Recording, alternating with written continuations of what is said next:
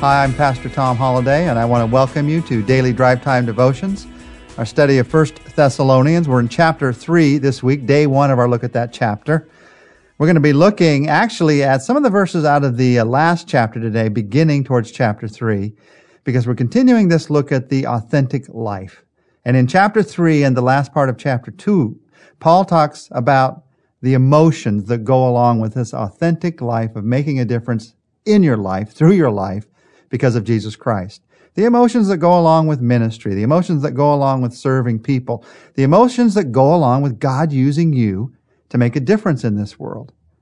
Now, at first look, this chapter, chapter 3, seems to be just some information about what Paul and Timothy did.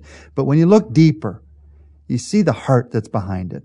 And it's an honest talk about God using you. It's an honest talk about the emotions, the feelings that go along with that, both the good and the bad. This week, we're going to look together at five emotions of ministry. And here's the point as we look at these. We're, we're all ministers. We all are people that God wants to use to make a difference in this world. And so we're all going to experience all five of these feelings. We're in ministry to our families, to the people we work with, to church. Ministry simply means serving, and we're all to serve. Jesus said, I came to serve and to give you an example. There's good news and bad news here when it comes to the emotions, because both are part of ministry. Now, I, I want to, as we take a look at this passage of scripture, help you to realize that sometimes the passages of scripture that we think are boring, that are just mere information, when you look just a little bit deeper, that's where you discover some incredible truths. These truths about the emotions of ministry, five emotions, begin really back at the end of chapter 2, where Paul talks about the first of these five emotions. And I would call it the emotion of intense longing. Let me read 2:17 through 20. But brothers, when we were torn away from you for a short time, in person, not in thought, out of our intense longing, we made every effort to see you for we wanted to come to you. Certainly I, Paul, did again and again, but Satan stopped us. For what is our hope, our joy, or the crown in which we will glory in the presence of our Lord Jesus when he comes? Is it not you? Indeed, you are our glory and joy. And then going into chapter 3, verses 1 and 2.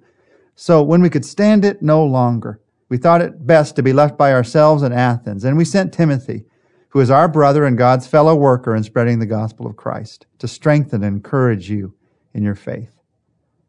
Paul talks about this intense longing. He had an intense longing for God's will to happen in the world, an intense longing for people to grow and lives to change. 2,000 years later, you read these words of Paul, you can still feel the love that he had for people as you read this chapter.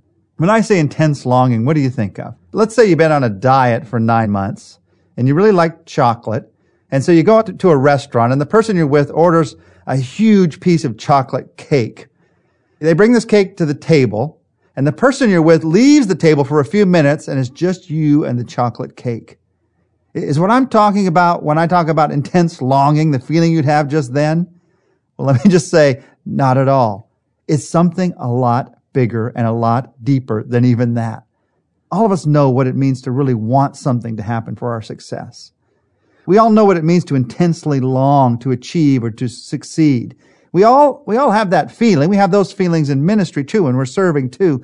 But when Paul talks about intense longing, he's talking about something even deeper than that. It's more than an intense desire to achieve. It's a desire, it's a desire to be effective. It's a desire to be, the Bible word is fruitful. It's a desire to make a difference in this world, to see people's lives changed. It's not just about me anymore. It's about other people's lives being changed. And as Paul talks about this experience of intense longing with the people in Thessalonica, he gives us some, some quick ideas of what this feeling, this emotion grows out of in our lives. This intense desire grows out of three or four things he talks about here. First, he says, it grew for me out of a time when I was torn away. And that's true for us also. Sometimes this intense longing grows out of times when you're torn away. Paul had been with them only two weeks. Then he'd been forced to leave by persecution. There is an intense longing when you try to minister to someone, but you're torn away from that circumstance. You love what you're doing, and God maybe moves you. Maybe God's even the one who moves you to a different place. Maybe you love a church that you're involved with and God sends you somewhere else. Or you love your small group and God tells you to leave your small group and go make a difference somewhere else. Start a new small group. You have an intense longing that comes out of that. If you really want a good picture of this intense longing when you're torn away from something that you really love, all you have to do is go to an elementary school on the first day of kindergarten and watch all the parents watch their little kindergartners march off to class. The look on the parents' faces is that feeling of being torn away. And you have it in ministry too. And Paul says, even out of that comes this feeling of intense longing. I want to do more because I realize I can do more. He goes on and he says, this feeling for me grew out of times when I tried again and again. For we wanted, he said, to come to you again and again. We, think sometimes, well, if I'm serving God, if I'm trying to make a difference in the world, it's always going to work out. If I really want to do it for God, if I feel like God has called me to do it, it's going to be, uh, it's going to be pretty easy to see it work out. The surprise sometimes about ministry is that you can, you can pray the greatest prayers. You can have the greatest faith and it's not going to happen every time the way that you want it to happen or when you want it to happen. There are many, there are many, many times when you're ministering to someone in your family or someone on a mission trip or someone in a small group and you have to try again and again. It is not in the first try when God uses you to make a difference. Now he begins to use you in that first try, but it's not in the first try that you see him using you to make a difference. It's in the 10th or the 20th try that you see it. God's been working all along, but that's when you see it.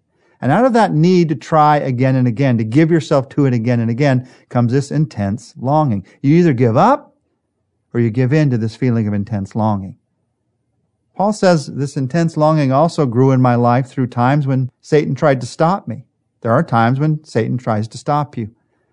When you're stopped by opposition or by persecution or by temptation, who do you think is behind that? Satan is behind that. And Satan will stop you. There will be times when he throws up a barrier in your way of ministry. He doesn't want us to succeed in ministry, so he will stop you. God allows Satan to have a certain degree of power in this world, just until the end, then it'll be gone. Now, Satan can't make you fall to a temptation. That's your choice. But he can throw other barriers in your way, things that other people do that do stop you. So yes, Satan can throw up barriers to stop you, but only for a time. And let me just say to you, you don't have to be afraid of that because Satan cannot stop God. He may stop you, he may stop me, but he cannot stop God's ultimate will from happening in this world. That is good news. He can stop you or me for a moment. He can't stop God from being at work. He can't stop God's will from ultimately being done. You can take comfort in that, even in your intense longing. As we read through this passage, there's a fourth thing that this intense longing is generated by in Paul's life. He says in chapter 3, verse 1, when we could stand it no longer, we thought it best to be left by ourselves at Athens. And we sent Timothy to you. And then a few verses later, he says, when we could stand it no longer, I sent to find out about your faith. There are times, there are times when you can stand it no longer. That's an expression of intense longing. There are times when a concern for others and a conviction about what needs to be done meet in your life, and they can't be denied. You can stand it no longer. You hear God saying, you need to be doing this. You need to be living there in order to make a difference. You need to help with that area of church ministry. Maybe it's with preschoolers. Maybe it's junior highers or senior highers. You need to make a difference with your life in this area of ministering to women or you fill in the blank. There's this time when you have a sense of that is the right thing to do. But then that volume on that thought grows louder and louder and louder into an intense longing. There comes a point when the volume gets so loud, like in your car, if the, if the stereo volume keeps getting turned up and up and up, it gets so loud you have to do something about it. You have to do something about it now. That's the intense longing that we're talking about. What do you do when you have an intense longing. You do something about it. Now, I want you to notice in this passage what Paul did. Paul sent Timothy to strengthen and encourage them. That's an incredibly important biblical principle.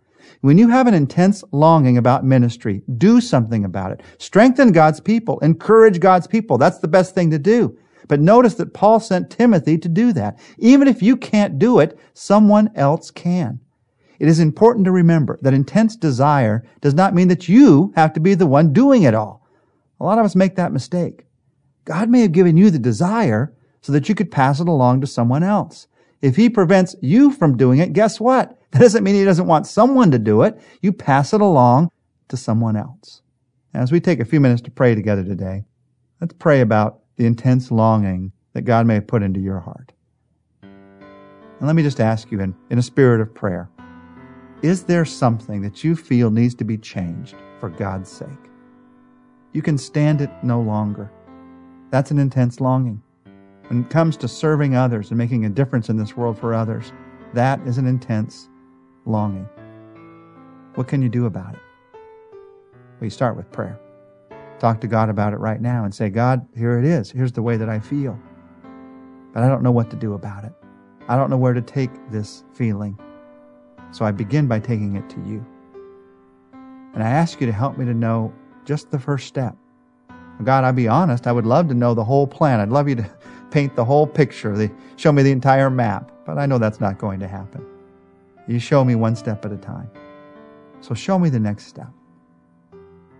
And then, God, by your grace, give me the strength to take that step. In Jesus' name, amen. Well, tomorrow we're going to be looking at verses 5 to 7, two more of these five emotions of ministry.